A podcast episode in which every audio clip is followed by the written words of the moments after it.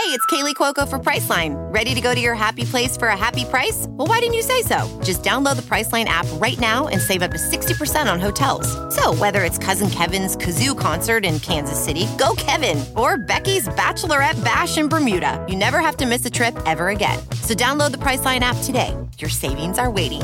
Go to your happy place for a happy price. Go to your happy price, Priceline.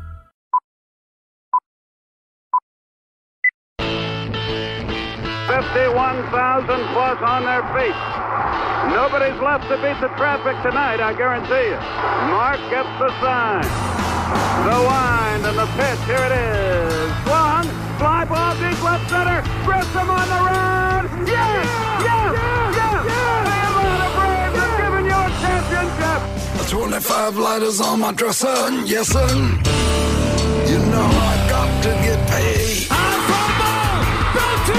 center, and the Braves have won it. 25 lighters on my dresser, yes sir. You know I got to get paid. Swing and drive, back to right, welcome to the show. 25 lighters for my 25 folks.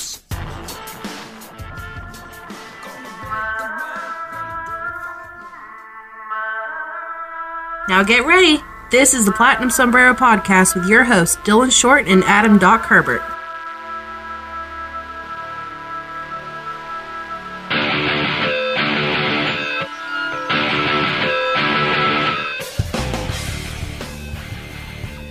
Hey there, everybody. Welcome to another episode of The Platinum Sombrero, brought to you by Sports Drink and our new fancy website. Where I don't know if you guys noticed this, but we have to have Cam uh, and Alex on for a little showdown because somebody, not going to say who, tried to insinuate that they might be better than TPS. And as you guys all already know, that's just false. But the good news is, if you want to hear our spirited debates, I'm sure I can get Alex or Cam to come on a locker room or a Spotify green room, as it's now known, and we can break this down wholesale style, and every one of you can tell them how much better we are because you guys are our loyal fans and not theirs. But you should be going to the Sports Drink website, and you can take a look at our little bios and how professional we look with our little show breakdowns. Today is always, as always, brought to you by Spotify Green Room, the best audio only app for sports fans and fanatics on the market. You can get it on iOS or Android. It is free to download, create your own profile, link it to your Twitter, follow us on there, the Platinum Sombrero. Want to really just follow me since Doc is a professional and he's above such things. Uh, follow along on there, and you can see ours every week. We do a Spotify Green Room, or most weeks. When my son is not contributing to Mets disease around the world, we do Spotify Green Rooms. We will do that again this week. So follow along on Spotify Green Room, download it on your phone or your tablet or your laptop or whatever, and join the audio craze that is sweeping the nation. Spotify Green Room changing the name of the game. So, Doc, this is kind of weird for us to record on a Tuesday and to actually have a lot of stuff to talk about, but luckily for us, Alex Anthopoulos saw how much that we were um, what exactly was happening on an off day, which things always go crazy on Braves off days. You know what? He decided to throw everybody a little bit of a bone and let Blooper break some news. Charlie Morton is extended, my friend. I kind of wondered uh, whether or not this was going to happen. You know, he's obviously had a soft spot for the Braves ever since uh, ever since he left. You know, he got traded in that Nate McLouth deal, what seems like eons and eons ago, and it wasn't until he he wound up with the Astros that he really took that massive step forward. And now he just, you know, he's like the elder statesman. He's one of the oldest players in the game as things stand right now, and he just keeps getting better. So, with some of the uncertainty still surrounding the rotation for next year with uh, Mike Soroka and Tucker Davidson. Um, maybe Ian Anderson too, depending on how you feel about his his two most recent starts since coming back from uh, from shoulder pain. Um, this does give you a little bit of. Um, it kind of solidifies the rotation. You're looking at a top three of Fried, Morton, and Ynoa, which is just dangerous in a playoff setting. And then also, you know, for for stringing that together for an entire 162, that's really really good. Um, it's 20 million a year. It's not just for uh, 2022, but there's also a an option for 2023 with no buyout, which is interesting. But it's 20 million dollars for both years. There's no guarantees that Charlie's going to be as good next year as he's been this year or in the past, but some some guys are just ageless wonders. Some guys just defy that whole aging thing, and Charlie seems to be one of those for right now. So somebody with with his experience, uh, not not just being a World Series winner, but but just the ups and downs. We talked about him last week about how part of the reason he's so good right now is because he was so bad for so long, and he really learned um, how to outsmart himself uh, on the mound, kind of. So I just love this move. I absolutely love it, and uh, just he's not from Braves country, but he's always been an honorary Brave. So really glad to have him in the fold for next year.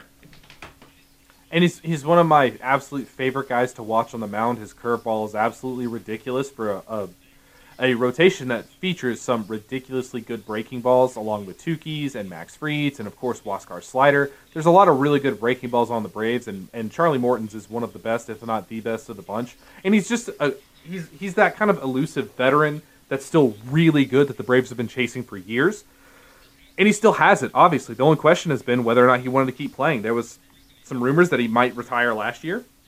I'm sure those rumors will resurface after this season. And I thought Alex did a really good job of approaching Charlie and Charlie basically being like, you know what, I'm either going to retire or play for you guys. So see how it goes. 20 million seems like a lot to stomach. It's uh, the only Alex is not in the habit of handing out 20 million dollar contracts per season. To the best of my knowledge, the only two that have done that now have been Josh Donaldson and, and Charlie Morton.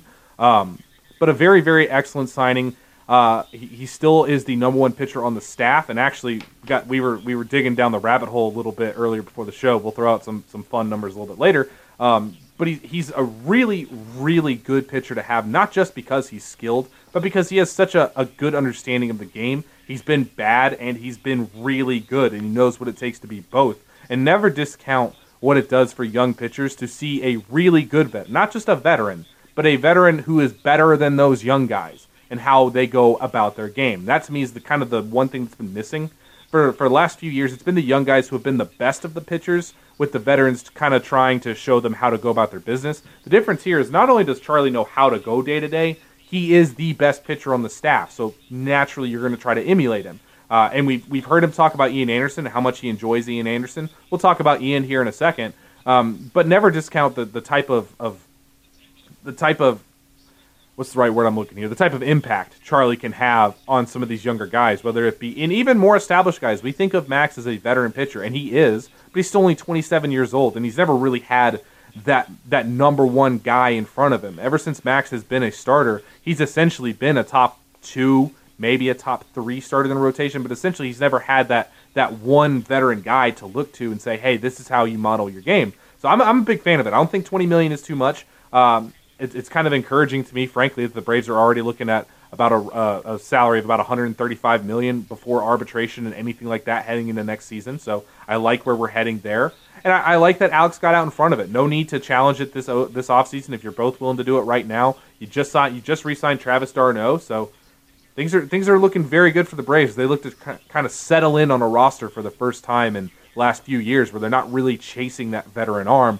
now they can allow things to kind of matriculate the way that they want to. No doubt. And and if I am Kyle Wright, I do everything I can to staple myself to Charlie Morton all off season. And I'll tell you why. Part of the reason why what makes Charlie so stunning to watch is that he always and we have seen we have seen a million prospects come up and you see the fear in their eyes. You see the fear in their face. And Kyle Wright is the most egregious violator of this we talked about him pitching scared all the time. And part of the reason why we we go back to that narrative is because you can see in his face. You can see that lack of confidence. And charlie is cool as a cucumber no matter what. He's like all right man i'm so mad at myself for falling behind this guy 3-0 i know how to strike him out and i'm going to but i just have to stay calm and go pitch by pitch. Kyle's trying to strike guys out when the count is 3-0 you know what i mean? And i think a lot of that is because don't forget when charlie came up he was not very good Charlie struggled for years, got hit around despite the fact that Brian McCann will tell you always had the best stuff of the Braves guys. He wasn't exactly a super high profile prospect, but he was never a throwaway either. That's why he was basically he was the main piece going for Nate McLouth, who at the time was a pretty good player for the Pirates. Um, but that's another good reason when you bring up about Kyle Wright being able to learn from Charlie Morton. Charlie wasn't born just being able to handle it all. He struggled for a long time in the big leagues too until he figured it out. So that's a good call there. But also on the flip side of that, uh, if you're Kyle Wright or you're Touki or you're Kyle Muller or Tucker Davidson uh, or Jasseel De La Cruz or any of these young guys looking to to stamp out a spot, I'm not going to include Huascar because Huascar has stamped out a spot precipitously, um, you're starting to look around a little bit. You're starting to be like, hmm, this rotation's getting kind of full now. What, what's going to happen here? Uh, and that's a good problem to have. It's it's not as much fun when you follow prospects more than you follow big league players because there's only so many spots. But as far as your team being in a situation to where they're a real contender, these are the types of decisions you have to make. Look no further than the Dodgers. Tony Gonsolin has still yet to break in full force into the Dodgers rotation. You're going to start seeing that with a lot of these Braves arms who are very good pitchers and who could start for a lot of other teams and just don't have the room to do it here. When you look at next year, you're going to have Charlie Morton in there, you're going to have Max Fried. you're going to have Huascar Ynoa, and you're going to get Mike Soroka back. Probably, I would guess, probably somewhere around June or July, but you're going to have Soroka back in there too. So between Ian Anderson, Huascar Ynoa, who I'll throw in for, for just argument's sake, Huascar is going to have a spot. But so I'm, I'm not, you know what? Screw it. I'm not going to include Huascar because Huascar's earned a spot. He's been the second best pitcher on the Braves this year. Uh, and I don't mean better than Charlie, if that lets you know exactly how well Huascar has been pitching. So you're talking about um, Ian Anderson, Touki Toussaint, Kyle Muller, Tucker Davidson, Jasseel De La Cruz, and whoever else comes flying up. Bryce Elder is in Gwinnett right now. Spencer Strider will be in Gwinnett next year. I guarantee you. Uh, Jared Schuster is in Double A now. He, he he might get to Gwinnett at some point next year. There is a lot of competition. Kyle Wright, obviously, as well. There is a lot of competition for one spot in the rotation. and and that is that is just contingent on. I mean, the best case scenario here is that you go into next year and you've got Fried, Morton, Ynoa, Anderson, Soroka. You, you're, you're right. You're not going to get Soroka back till midseason, but you also you can you can mix and match. The depth seems annoying when you want to make a big trade, right? Oh man, why why aren't we trading all these pitchers? How many times? How many Twitter comments? How many Facebook comments? We're not going to have a 22 man rotation guy, whatever.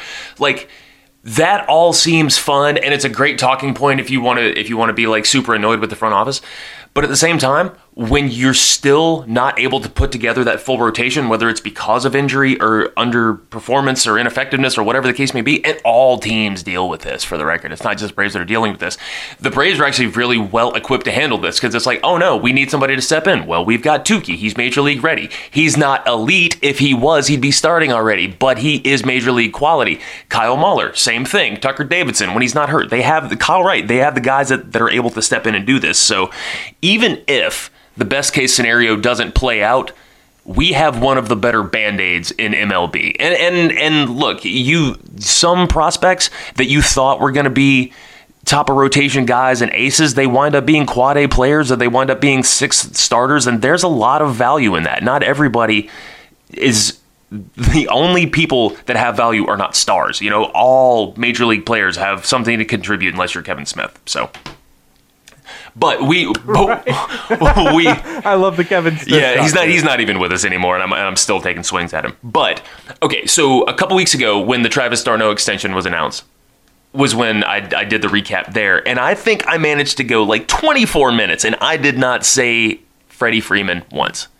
But since we're both here, and I think that we both are very of very much of similar mind here that you don't bring back Travis d'Arnaud before the season's over, and you don't bring back Charlie Martin before the season's over, unless you know you're bringing back Freddie Freeman. Otherwise, what are you doing? It sends such horribly mixed signals to the fan base. Not to mention, doing so is just dumb to me, anyway. So to me, this is an even bigger indication that Charlie Morton, who's going to be 38 next year, which is basically on death's doorstep for a major league player, and he's getting a $5 million raise, tells me that the franchise player, who has indicated many times that he has no intentions of going anywhere, is going to still be around next year. Do you agree? I I do, and I actually think it, it. I don't know that this is the case, but knowing the way that Alex operates and the way that Freddie operates, it's not. It is not outside the realm of possibility that these two have already talked and, and already basically decided that yeah, we're bringing you back. And now, since they know that they're going to be able to bring Freddie back, they know Freddie has no interest in leaving every anything. They're going to focus on adding the ancillary pieces. Maybe knowing that Liberty Media, who, if you believe some of the rumors, and I don't know whether you should believe any rumors about this front office, period, but if you believe those rumors, Alex might have been a little surprised and had the rug pulled out from under him as far as salary available for this season, which is why he gave Drew Smyly eleven million dollars. Personally, I think that that's a little bit of a, I think that that's that's a little bit of a hindsight argument and kind of a way to kind of make it like, whoa, whoa, no, I didn't really screw up giving him eleven dollars, eleven million. I, I, if I'd known that I only had this much, I probably wouldn't have given that to him. I think that was just an experiment for him. I think that that was a guess that just didn't turn out correctly for him. Uh, but we should also mention Smyly has not been as bad as people want to say he has been. He certainly hasn't been good, but he hasn't been like epically bad either. He's been okay. Um, shouldn't be in the starting rotation. He's not anymore, but but wasn't wasn't just a waste of money. Uh, I, I do wonder if the thought process for Alex is okay. I know Liberty is not going to want Freddie Freeman, the franchise guy, to leave since attendance is the big thing for them, and we lead the league in attendance or are number two in attendance. So if they're going to go over the quote unquote money cap that they give Alex for anybody, it'll be for Freddie Freeman. So you might as well address the other issues now, knowing that you probably have a little bit extra from what you're thinking in the bank for Freddie Freeman. That's a really good point. That's, you know, the, Liberty Media is disengaged as an owner, okay? Um, but even Liberty Media knows that this would be just suicide. You don't let Freddie Freeman walk, especially somebody who's been so vocal about coming back. And I'm probably going to get a lot of heat for this, but I don't care. This half of this is my show, so I can I can say whatever I want. Going into 2020, the Braves had set a payroll record, and it looked like everything that we'd been looking at. Like, okay, we've been they have been waiting to raise the payroll to until it felt like we're a machine. You know, the train has left the station, we are rolling. You know, and then the pandemic happened. And yes, I know they're a billion dollar company. They could spend if they want to, so on and so forth. There's a million different things that people will say when they just want to be mad at Liberty Media. But during a pandemic, when you're a company that has your hand in multiple cookie jars, it's not just baseball. You know, it's all over the board. They weren't just losing their ass on baseball, they lost a lot, a lot of money. And you can laugh at it and say, yeah, well, they're this, they're that. But if you want the team to spend, you need to look at the entire picture. So it doesn't really surprise me that they scaled back the payroll in 2021. And as soon as the season opened up and people started coming back to games, people started coming back to the battery. The team wasn't playing well, but but attendance was up because people missed it, and all of a sudden, the other areas where Liberty was losing money, they started making money in those again. So now it's like, okay, back to your regularly scheduled programming. Let's spike the payroll again. Let's give Charlie Morton $20 million. They gave Cole Hamels 18 million to sit there and do nothing. He pitched three innings, you know? And then Charlie Morton showed, and he basically has taken that role and he's actually done something with it. They gave him that money when they were trying to amp up the payroll. So now this looks to me like they're trying to ramp it up again. Freddie Freeman's not leaving. I will post a video of me eating a platinum sombrero on Twitter if Freddie Freeman signs with another with another team. Okay, like it's it's not happening. It's it's just not happening. He's not going anywhere. So relax.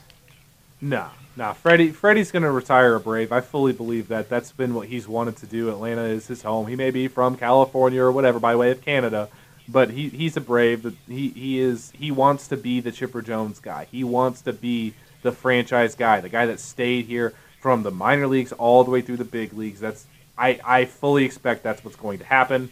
Uh, and and we do have to move away from just that talk. We'll talk a little bit more about that because I have some nice ideas about the off season. But this is kind of maybe we'll fit we'll fit that in later if we have time because uh, that's not super important right now. But it is just always fun for me to look at forward just because that's how I am. But we do need to talk about the team as a whole. And now after the Charlie Morton extension, we kind of look at what the Braves are going to be. We're going to see them in about 40 minutes or so get underway taking on the hapless Nationals, and that's good news for the Braves because they did not handle the Rockies as well as you and I thought that they would and should. Uh, we both felt that they should beat the Rockies, that they're a better team, and it didn't matter that they were in Coors. Well, the Braves split the series, which isn't the worst thing that could happen. Um, and definitely not the worst thing that could happen when you consider they had three bad starts from starting pitching. Uh, now you can get. I don't judge too harshly on Coors because the first time you pitch there, you do have to learn that ballpark a little bit because you are going to give up home runs on balls that you frankly should not be giving up home runs on. It does play a little bit differently there. Uh, so I, there, there are some learning curves there. We saw Huascar struggle with that a little bit. Didn't really struggle to throw strikes, but couldn't quite get the handle on exactly how his pitches were going to break there. And we mentioned everybody mentions it all the time. Talk to any former professional player, and they will tell you the ball just moves differently in Colorado, and you got to kind of figure that out. For Huascar, he struggled a little bit. Ian struggled a lot more, and Touki struggled more than either one of those two. But the Braves were able to split the series. They're only a game and a half up on Philly now, unfortunately, because Philly has maybe the easiest schedule in baseball to finish out the season. I think the Braves are probably the only team they face that's over 500 to end out this season. Um, but the Braves don't have a particularly difficult stretch either. So this could be a, a kind of down to the wire. I still think that as long as the Braves handle business the way that they should, the division is theirs to give away. And that gets started tonight versus the Nationals. It'll be Max Fried trying to shake off some of the Washington Demons. Facing a garbage Nationals lineup should help him out a little bit more. Uh, going up against Paolo Espino, who last time we saw him pitched pretty well, unfortunately against the Braves, but really hasn't been a good pitcher this year. Overall, this is this is kind of the series where the Braves need to get back on the track. Where now they're back home for a stretch here. They get to face bad teams at home in succession. So it's time for the offense to do some work, and it's time for the pitching staff to get a little bit of a break. You saw the last time we faced a couple of crappy teams. Uh, it actually started with the Nationals and the Marlins, much like this one does. Um, and they went 9 and 0. So there's no guarantees that they're going to be able to do that again, but th- this is the the part of the schedule where before they uh, they go face the the Giants again and they face the Padres again. Um, you know, the, these are some games that they they got to take care of business. Um, the Phillies as much as I would love it if they sucked, they just kind of don't. Um, they they kind of I had criticized them a couple weeks ago when I said it didn't seem like they were playing with any urgency, um, and now they seem to have kind of cleaned that up. I think I think they see an opening, or at least they think that they see an opening. Um, and look, it's it's also I'm just it's entirely possible. Philadelphia could catch the Braves. I, the Braves are the better team. Philadelphia could catch us. I'm I'm not trying to put my head in the sand and act like it couldn't happen, but you know, yeah, Philadelphia is playing very bad teams. So are we. The magic number to clinch the division is 25. That is not insurmountable. A game and a half is not a lot, but you only have to win the game, the division by one. So the head-to-head matchup that last week of the season is you know the people that are made that made the schedule are patting themselves on the back right now. I mean, it's a division rivalry. You know that, that, that that's going to happen. You got to have division rivalries at the end of the season, but um, I'm kind of curious about rest for everybody. This is, and you pointed this out to me, like this is the hardest time of the year for Snitker, just in terms of how do you rotate your guys out? We talked last week about do you want to be fresh or do you want to stay hungry? And ideally, you can you can kind of be in the middle. And one thing that the Braves did really well at the trade deadline was beefed up the outfield out of necessity. But you know, they traded for Orlando Arcia earlier in the season, and you know they called him up in uh, early in September, but they don't really have a ton of infield options right now. You're not going to be able to give more than one guy uh, off at a time, which you really wouldn't want to do anyway until you have everything clinched. But your best option at first is going to be, be to move Riley across the diamond and sub in like Adrianza, or or maybe you, maybe you could do Arcia over there. But I mean, the outfielders, they basically Snit is in the process of rotating them every day. But for the infielders who are in the process of setting records right now, then there's not a lot of rest to be had. So Braves need to be careful. I, like I said, I still think we're the best team, and there's. I don't want it to sound like I'm panicking, but uh, you know, my I liked it better when we were leading the division by five and a half. I'll just put it that way. I'll put it this way: I'm not really panicking. I, still don't think that the Phillies are a very complete team. Their bullpen's still not good. Their starting rotation outside of Zack Wheeler is really not good. You can tell me Aaron Nola. Aaron Nola has not been good this year. Uh, his his FIP is way better than his ERA, but he hasn't been Aaron Nola good. He's been about on par as like a as a three starter. Uh, but aside from that, they're, they're they Bryce Harper has been incredible this year. That's that's really been their only player that's been substantially better than anybody else. Realmuto has not been the best catcher in baseball this year. Now he's missed a few games here and there, and he's still been very good, but he hasn't been the elite Realmuto that we're used to seeing. So I'm not super worried about them. It is more about this is going to be the hardest stretch for Snitker to actually manage because he's got so many different options to use. You brought up Orlando Arcia. I would end the Arcia in the outfield experiment. I'd have him go back to the dirt where he's most comfortable and use him to give Dansby Swanson a couple days off. Use him to give Ozzy Albies a couple days off. Use him to give Austin Riley a couple days off. Riley can give Freddie some days off or whatever, and you can work it around that way. Uh, and you could even, for instance, you could put Travis d'Arnaud at first base for a few games to give Freddie a day off and to really give Travis his knees a, a day off or so. Um, there, there's a lot of ways to go about it. The harder thing is going to be figuring out how Snitker is going to use his rotations because he's got three guys in the outfield who have essentially been pretty close to the same type of player. Duvall is definitely the best defender of the three that we're talking about Duvall, Rosario, and Joc Pederson. Is, needs to be in the lineup every day. Soler has been one of the best hitters in the entire second half of baseball, one of the best players since the trade deadline. Uh, he's he's getting on base a ton. He hits the ball a mile. He's hitting a bunch of homers, uh, running a really high OBP. You can't afford to not have him in the lineup. He also makes the two spot in the lineup much more difficult for teams to navigate. So he's going to essentially stay in there every day. So it's going to come down between um, really, uh, really Rosario, Pederson, and and Duvall. And you got to figure Duvall's defense is going to make him a lock to play every day, whether it's in center or whether it's in left field. So then you go between Joc and Rosario. Now I actually feel like Snitker has been doing Joc a disservice. Joc is a better baseball player than Eddie Rosario. Rosario is a bad defender, but Rosario is very good at hitting right-handed pitchers. Unfortunately for Joc, Snitker sees him as a lefty and doesn't want to put him against lefties, even though Joc has been very good against left-handed pitching this year. Unfortunately, I feel like Joc's getting squeezed out of playing time a little bit. I would like to see that change. When Rosario was added for, for Pablo Sandoval, I assumed that Rosario was going to be the bench guy, that he was going to be that guy that you bring in near the end, that he was essentially going to take Sandoval's role, and that you'd see Rosario, Adrianza, and Heredia as the three bench pieces, with Pederson, Soler, Duvall basically starting in the outfield every day. So maybe we'll still get to that point. I don't know. I think that that's the best option for the Braves. I think that Joc, no matter what you think of Rosario and Joc, I think Joc has shown that he's a better hitter overall and he's a, a better upside than Rosario. But I don't really like the platoon that's kind of averaged itself out. It kind of hurts that Duvall hasn't played well against left-handed starters for some reason. Uh, that kind of takes out your ability to platoon Duvall and Pederson or Rosario pretty strictly. Um, it, it, it, makes a tough decision for Snitker. I'm not sure if that he's going to make the right one, but uh, one thing's for sure: if you want to make the right decision, download the Spotify Green Room app immediately. Make sure you're following along to my page or the Platinum Sombreros page. You can be kept up to date whenever we drop our episodes. Spotify Green Room changing the name of the audio game. What do you think? First off, I think that was even smoother than last week. Um, I, you know, I think that uh, Sean Nolin is starting tomorrow for the Nationals. He's a lefty, so I think that Heredia is actually get, actually going to get some playing time, just to keep him from getting too rusty. But yeah, I mean, Pederson came over. It was like he was.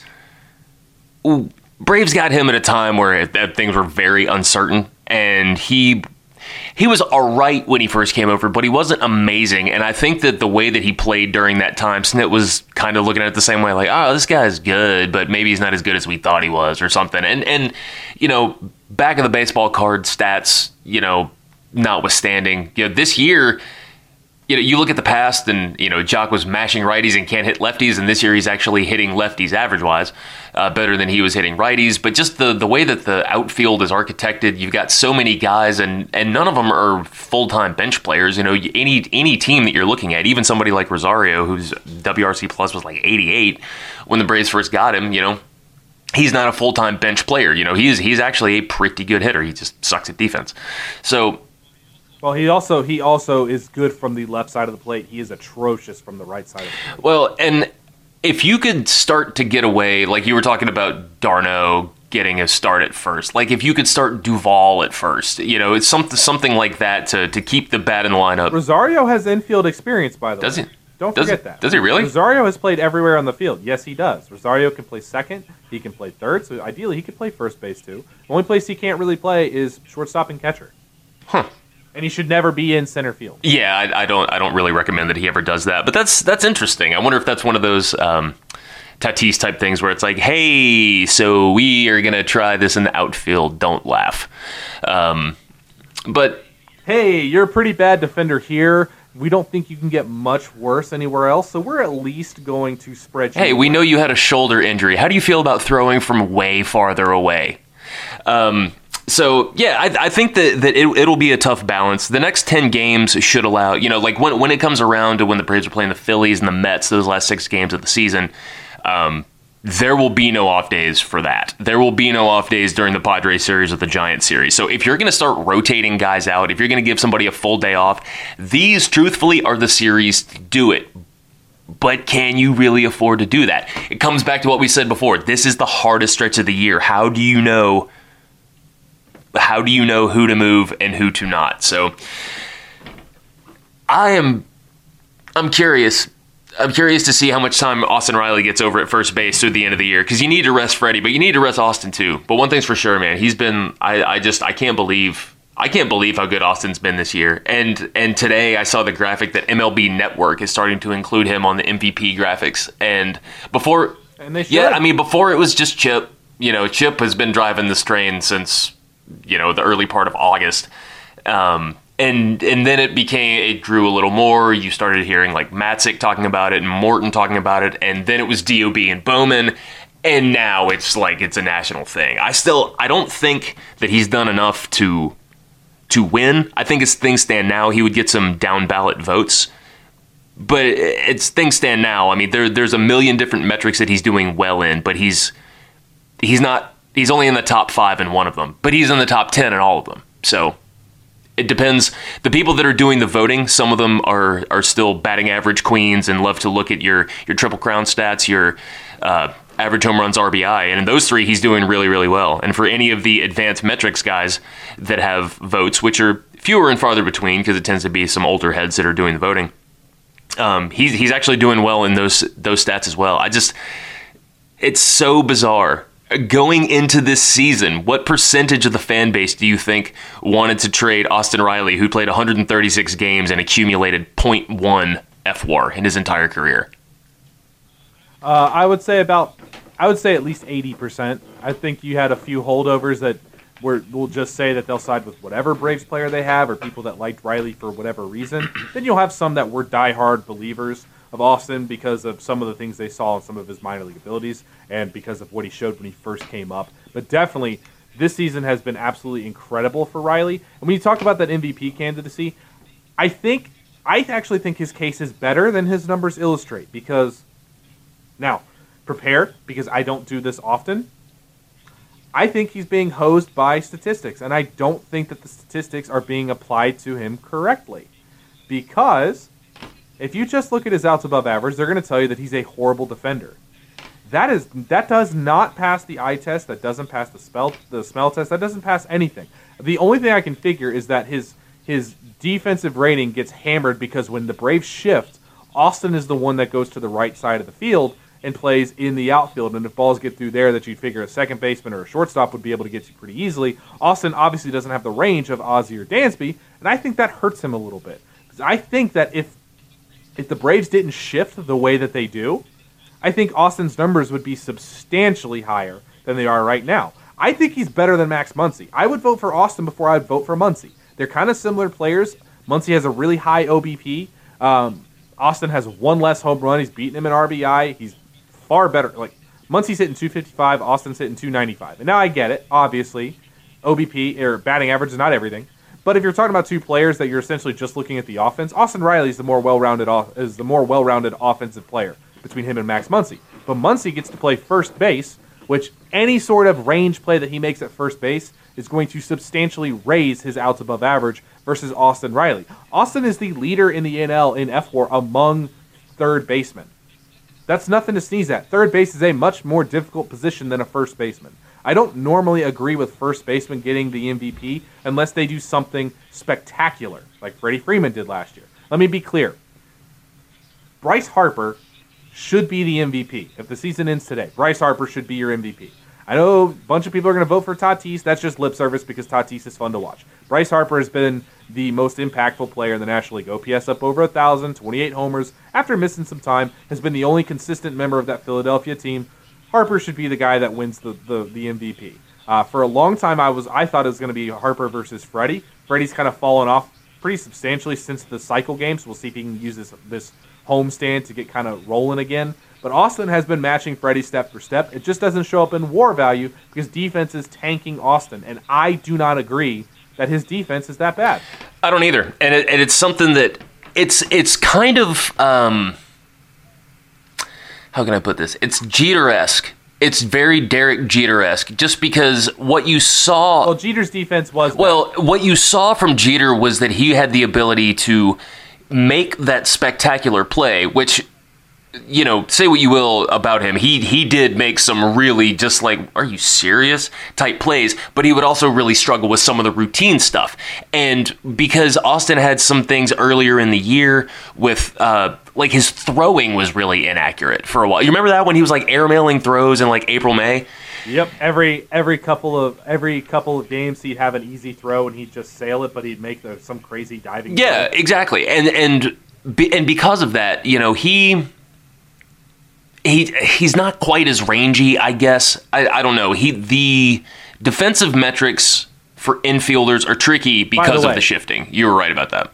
Quick, quick note: if you're just looking at Fangraphs, he's a plus seven DRS at third base this year. He was a negative ten last year. Yeah, I mean that's a huge shift. And even the He has made 67 out of zone plays. and even for even for ones that are where he's not having to rely on his range, like there was a game a couple weeks ago uh, against Washington where Kieboom just mashed one down the line, two outs in the ninth that would have given the Nats the lead. Actually, no, I think. I think it was in Washington. I think they would have won that game. have been a walk-off, yeah, yeah. and he made that stab and a perfect throw to get him. And it's like that's range isn't going to get that. Out of zone isn't going to get that. That was a major league baseball play that you just made, and and that's it. It doesn't get reflected in the defensive metrics. So I, I personally, I don't agree with the fact that he's grading out as a negative defender. He is in the first percentile as far as OAA on Baseball Savant, and I, that's not that's not right to me. So, and it's also when you're talking about his candidacy to shift back to the offense, it is easy to forget how bad his numbers really were for the first three weeks. Between April 1st and April 20th, he hit 220 with a 333 OBP and a 220 slugging. He had zero extra base hits, none, zero of them, 59 WRC plus, and ever since then. He's hitting 314, 382, 568 with 149 WRC plus. He's got 54 extra base hits and 495 plate appearances. I mean, this guy, when, when you look at the National League third baseman, it's Manny Machado, who signed a $300 million deal. It's Nolan Arenado, who's making $250 million, and who we would have traded Austin Riley for coming into this year. All of the third basemen that are having Austin Riley esque seasons, we would have traded Austin Riley for. You know, some of the guys like Jose Ramirez, who is the big target. I mean, he's he's been worth like 5.2 WAR, so that's a little bit extreme. But he's honestly, he's been like he's behind what is it, Devers, Moncada, and um, And Moncada, by the way, has an OBP of over 400, or at least he did last time I saw. Like, Yeah, he's taking his walks, and and Riley continues to be underestimated defensively on this. So, all this to say, writers do, in completely independent of stats, writers love a good narrative, and the best narrative of the season is coming from Austin Riley because it was some guy who was kind of being already glossed over, brushed aside. Yeah, thanks for the not even full season of games that you played. We wish we could trade you for somebody else. And then our superstar went down, and Austin Riley kicked it into freaking hyperdrive. And the next thing you know, he's getting MVP consideration. You know, if the Braves win this division without Ronald Acuna, it is because of Austin Riley. And that right there, if I'm a writer, that carries a lot of weight. I fully agree. I do want to say one thing in closing. I wonder if you realized this. Um, you were just defending Derek Jeter's defensive prowess against me. Um, I wonder, do you realize that we just went full circle from the very first time that you and I ever interacted on Twitter? Did we? I thought I thought it was about Andrelton Simmons. Very Actually, I guess I guess No, it would have. Our, our Andrelton was probably after brought up from that discussion. Our actual very first discussion, by the way, brought to you by Six Degrees of Josh Sperry. We saw it from to begin with. Um, our very first discussion was me saying that Jeter should have stayed at shortstop over A Rod because Jeter's defense was Oh yeah. was better than a lot of that. Now, mostly I'll say that's because A Rod, once he got paid, decided to get fat and stop caring about defense. But it, it just it never ceases to amaze me the the crazy ways that you that things turn. Where our first ever discussion was you on the side of Jeter's defense was worse and A Rod should have been shortstop, and now you're over here on the opposite end of me, where you said that Jeter would make crazy good plays and then buff on the routines, where I would say that Jeter made crazier plays or looked crazy, but they actually weren't that crazy. That they only looked insane because Jeter was a bad defender and did not have any range. Like his jump throw, his jump throw was like the the famous Jeter jump throw. Not like we you see shortstops make that every single day. His dive into the stands, he dove on purpose. There was no need for him to jump into the stands. He he ran like 25 feet before diving into the stands. His throw to the plate was pretty nasty. I'll give him that one. But it's just funny to me. I don't I don't know if you ever realized that, but it is funny to me to to think back that that's how all of this started and how full circle that we've come. I, d- I actually I do remember that, but I, I do have to ask you a question. Um, was I an asshole? Because if I was, I'm really sorry. No, actually, I was probably the one that came off as the biggest jerk. I know Oh, everybody. I know everybody listening is shocked to hear that. That I might have been the too opinionated one. Was I trying to play it middle of the road and be like, "Oh, I Yeah. see your point." Yeah. Okay. Yeah, actually, yeah. like you normally do. With yeah. My my shtick has uh you know the the things I use it on has changed, but the shtick is exactly the same. So the olive, the olive branch person. Yeah, Oh, yeah. It's hilarious how these things go. Crazy what you realize, like just just something random that sparks back something that brings back all the way to the beginning. But uh, speaking of all the way all the way to the beginning, I hope all of you guys made it through to the end of this episode. Uh, we are going to call it a day and get ready to watch Max Fried go out and handle uh, a very very poor Nationals lineup and watch him sit down Soto in that stupid shimmy a few times. Uh, I'm excited to watch that. I know you are too. Looking Yes. to see Max take over today. Looking to see Touki kind of set things right a little bit tomorrow as well. We didn't talk about Touki today, um, but be kind of ex- tomorrow's pretty important for him. Kyle Muller has been very good in Gwinnett.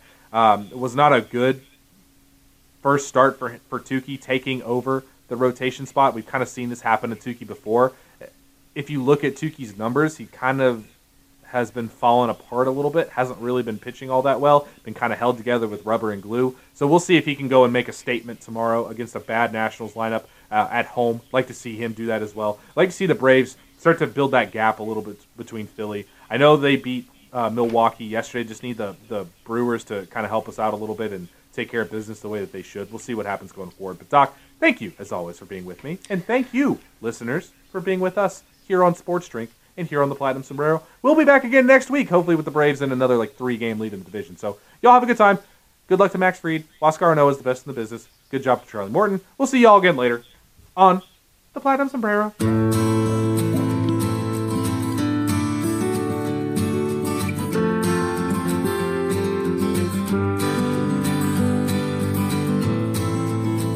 Getting better? Or do you feel the same? Will it make it easier on you now? You got someone to blame. You said one love, one life, when it's one need in the night. One love, we get to share it. It leaves you, baby, if you don't care for it.